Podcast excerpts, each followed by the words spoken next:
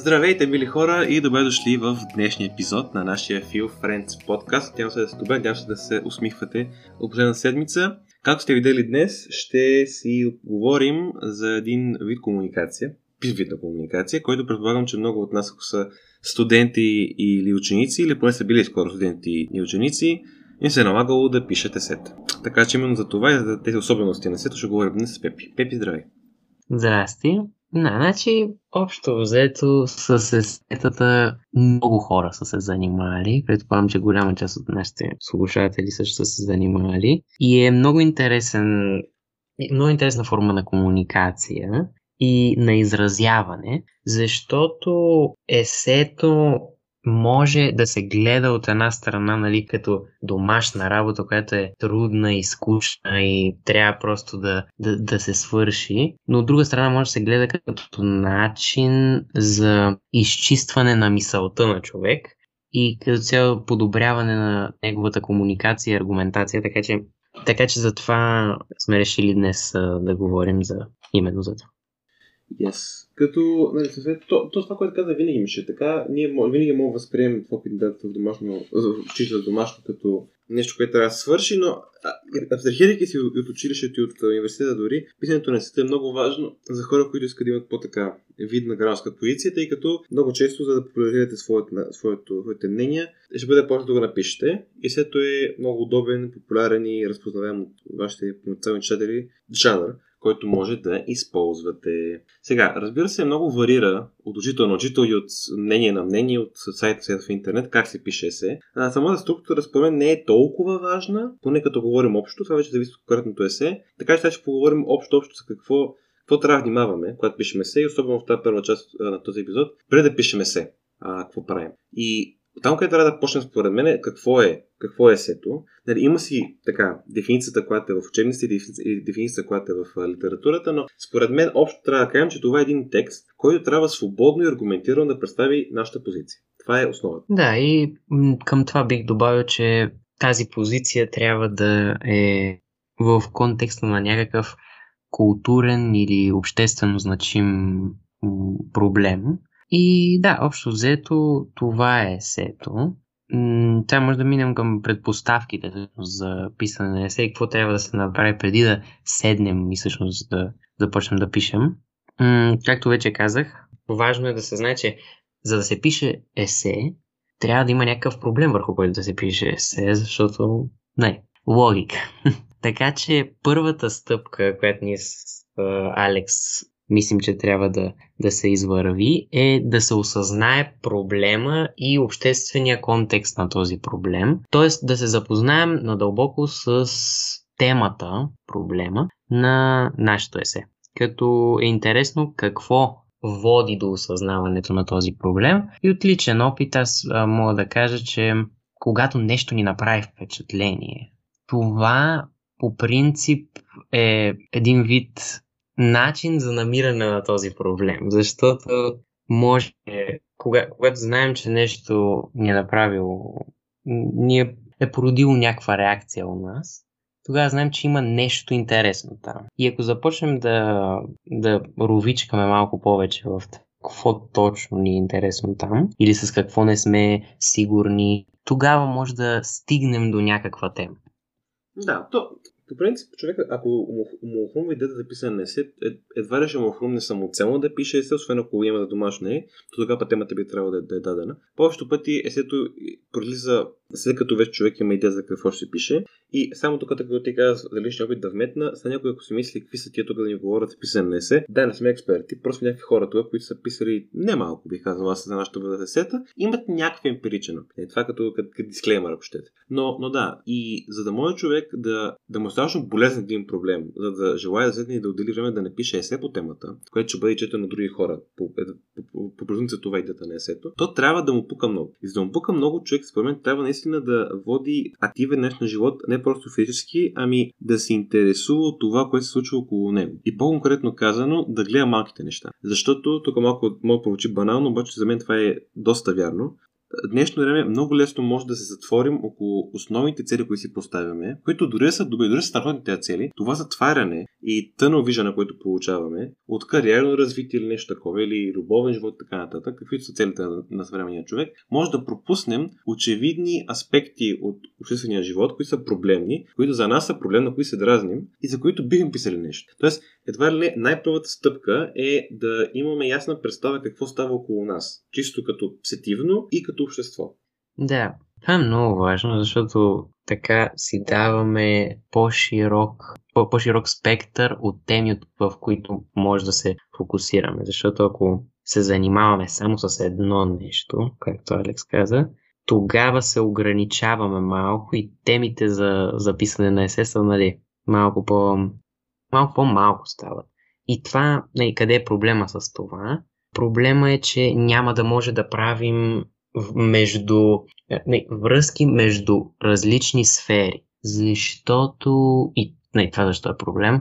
Това е проблем, защото когато успеем да свържем неща, които на пръв поглед нямат много връзки, това е много, много полезно за, за нашето мислене и то всъщност това е това развива много и креативността. А креативността мисля, че няма спор, че а, в много, много професии е нещо, което все повече се търси. Така че това е една причина конкрет за това да се интересуват от повече неща, не само в едно. Но сега може да преминем към следващия етап, който е като да кажем, че сте си намерили вече широка тема за есето, тогава вече идва следващия етап, който е вие започвате да а, търсите информация. И тази информация може да търсите абсолютно от всякакви, не, от всякакви източници, като може да започнете с това какъв е вашия опит с, с тази тема. Това е много интересно, защото и е много важно, полезно, защото по този начин може да видите от, какъв, от каква гледна точка ще погледнете проблема. Нещо, което ви е близко на вас, вие сте имали опит с него някакъв и тогава ще се получи тази емоционална връзка, която Алекс малко засегна а, преди това, което също е важно, за да ви, нали, за, за да напишете всъщност есето, а не да сте като, да, тази тема е интересна. Моя пише нещо и накрая, нали, не го пишете. Така че това е една част от почването на създаване на мнение. Да, и е много важно следното нещо, което много хора, аз включително понякога го забравям или така бъркам, като допускам такава грешка. Тя е, че изграждам мнение преди да търси информация и съответно търси информация, която да потвърди моето мнение. С може да поговорим има един философ, да, философ, логик философ, Карл Попър, който коментира това като много сериозен проблем, но основата е, че какъвто да е проблема, който сме набелязали като тема на нашото есе, от момента, в който ние ще пишем есе, целта му ще бъде да предложи някакъв вид решение на проблема. Най-малкото да обърне внимание на аспекта на проблема. И втори ред на мисли, ако ние вече имаме готово мнение, преди да се информираме от това какво представлява проблема, което минава през как, как Пепи каза, събиране информация, от опит, от четене на статии, книги, критично мислене, каквото и да е, тогава ние на практика не споделяме есе, които предлага решение на проблема, а споделяме нашето мнение и се борим да докажем, че нашето мнение е правилно. Което също е цел на есето, но се отклонява от неговата основна цел, която е да, да, да реши проблема. И предполагам, че може да се съгласим, че в едната друга ситуация, където има един проблем от е, техническо естество, бихме се довели повече на техника, който дори било да е против еди класи марка телефон, дори да е против някаква техника за управяне, е склонен да използва, тъй като знаеш тази най-правилната в случая, отколкото човек, който поради свои разбирания ще прави експерименти върху, върху вашето устройство, което иска да правите. Втората мисли не е хитра идея да експериментираме с нашето необосновано или отчасти обосновано мнение върху един проблем, особено ако той е важен, особено ако наша дума има тежест в нашето общество. Защото тук так, и много хора правят тази грешка. То не е грешка, да, но понякога се, има лоши последици. Доверяваме се много лесно на авторитет. И ако вие сте авторитет и правите тази грешка, вие буквално подвеждате свои съграждани, сънародници и така нататък. Така че това трябва да се внимава. Първо трябва да има информация и после да правим мнение в основа информация. То проблема, който идва от това също е, че винаги искаме да сме сигурни, така да, така да се каже. Искаме да сме, да сме сигурни в, в това, че когато се занимаваме с някаква тема, защото тази тема няма да ни е изцяло позната. И нали, все пак, за да за да пишем есе, и както казахме вече и двамата, трябва да търсим информация, различни мнения и така нататък. Което значи, че ние навлизаме в една непозната за нас интелектуална територия и когато сме там, търсим някаква сигурност. И това съм го забелязал при себе си. Се случва се общо взето, така че аз започвам да се занимавам с тази тема, търся информация на нея и когато взема когато видя и прочета някакво решение на този проблем или някакво чуждо мнение по това, съм горе-долу съгласен с него, някакси това започва да става база, на която аз започвам да градя следващия етап от търсенето на информация. И то тук има една тънка граница между това дали търсим прекалено много информация, защото все пак, ако ще го пишем с някакъв срок това есе, т.е. имаме срок, когато да го предадем това есе, както е в училище, и в това нямаме, нали, месеци да, да търсим информация само за да си създадем мнението и след това вече а, да почваме да търсим информация за аргументи и така нататък. Това, нали, това е една, едната страна. А другата страна е ако вземем е, първата информация, която ни се стори правдоподобна и започнем веднага да, да пишем на базата на това. Така че трябва да се ходи според мен на границата между тези две решения, защото нали, няма безкрайно време, но ако пишем есе, което не е с... Нали, нямаме някакъв дедлайн, който да ни е близко в, в бъдещето, тогава бих препоръчал да, да направим точно, точно това. По повече време да търсим различни и по възможност опониращи се мнения. Като нали, по този начин ще може да разгледаме колкото се може повече гледни точки. Ние ако искаме да не да ограничим времево есето, обаче виждаме, че има много какво да се чете, също едно хитро решение е да намалим обема на темата на есето. Примерно, ако темата на есето е разглеждане на м- бавното строене на еди коя си улица в еди кой си град. И да кажем, че есето цели да следва как няма политическа воля за това, как няма граждански натиск се случва и така нататък. И гледа, че вие много се разширява. Т.е. трябва да коментирате гражданската гледна точка, политическата, економическата, техническа и така нататък. И нямате време. Може просто да направите темата на разглеждане така, така, така, от гледната точка на липсата на гражданска инициатива. Така като намалите темата, това не прави още есе по-лошо, прави го просто по-ниш, прави го а, с по-конкретна тема. И от такива сета имаме нужда, не нужда само от тези грандиозни големи сета. А, следователно, по този начин, вие си намалявате и необходимата информация, която трябва да потърсите. И така си гарантирате, че дори есето ви да не е толкова добро, колкото ви би искали да бъде, тъй като нямате време или тъй като не желаете да отделите повече върху това есе в този момент, съкръщавайки обема на темата, вие си гарантирате, че това есе все пак е полезно и е задоволително точно по своята информация и по а, своята обективност, тъй като сте проверили максимално много изчета информация вече по темата.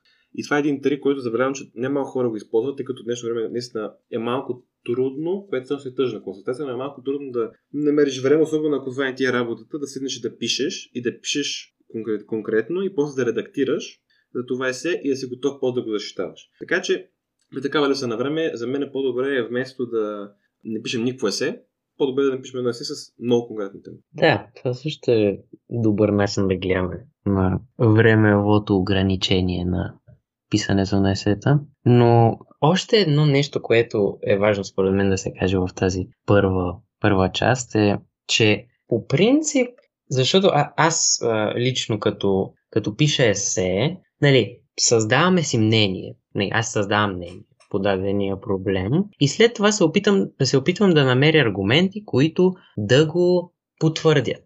Добре, хубаво. Обаче накрая някак си имам едно чувство, че нещо липсва или че може би това не е толкова силно, колкото може да е.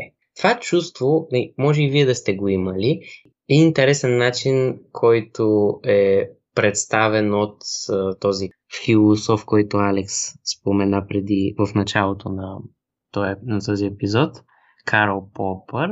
Той дава решение общо взето на този, на този проблем, като той казва, че нещо е доказано, когато докажем, че не може да не е вярно. Което какво значи? Нашата цел при писането на есе и при аргументирането не трябва да е да намираме аргументи, които са за нашата теза, въпреки че това звучи най-логично, ами трябва да намерим аргументи, които са против нашата теза и да видим дали тя ще устои на тези контраргументи. Защото ако тя не устои на тези контраргументи, ще има някъде проблем с нея и трябва да се а, преформулира, трябва да се промени, ако, ако щете.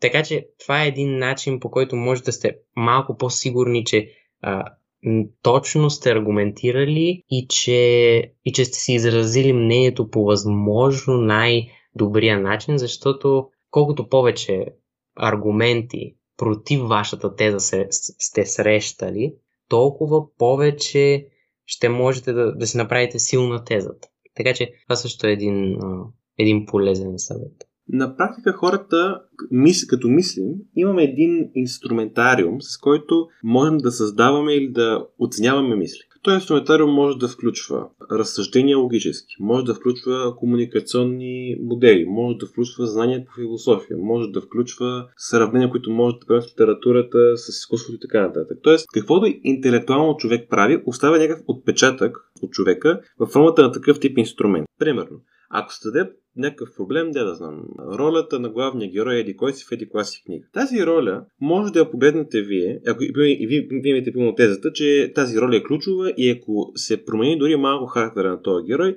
цялата книга става безсмислена. Сега, това си измислям. Тази теза вие може да защитавате психологически, като гледате психопрофил на героя си. Може да защитавате литературно, като гледате композиции и така нататък литературна теория.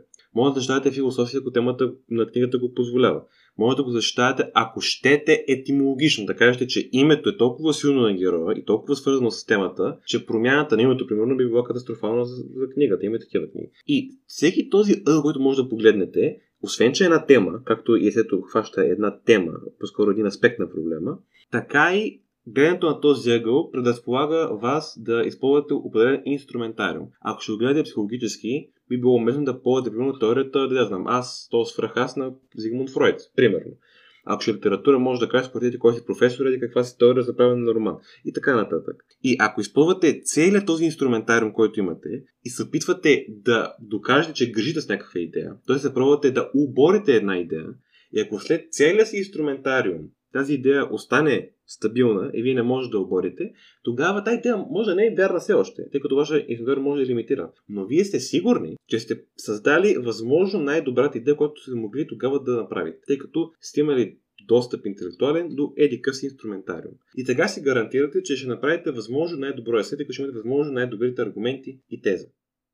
По този начин мисля, че е добре да затворим тази първа част на нашето разглеждане на писането на есета, защото вижте, това са основни неща, много важни, които дават насоки за писането на есета и затова въобще как трябва да подхождаме към писането на есета но все още не покриват практическите измерения на писането на есета и конкретиката. Така че с това ще се занимаваме в втората част на този епизод, така че се надяваме да ни слушате и тогава. И така. Да, надявате ви там. Ако не видим в втората част, ви пожелаваме приятна седмица и ще се чуем следващата събота, където а, минавам вече към вербални видове комуникация. До тогава от нас, чао-чао! It's turn.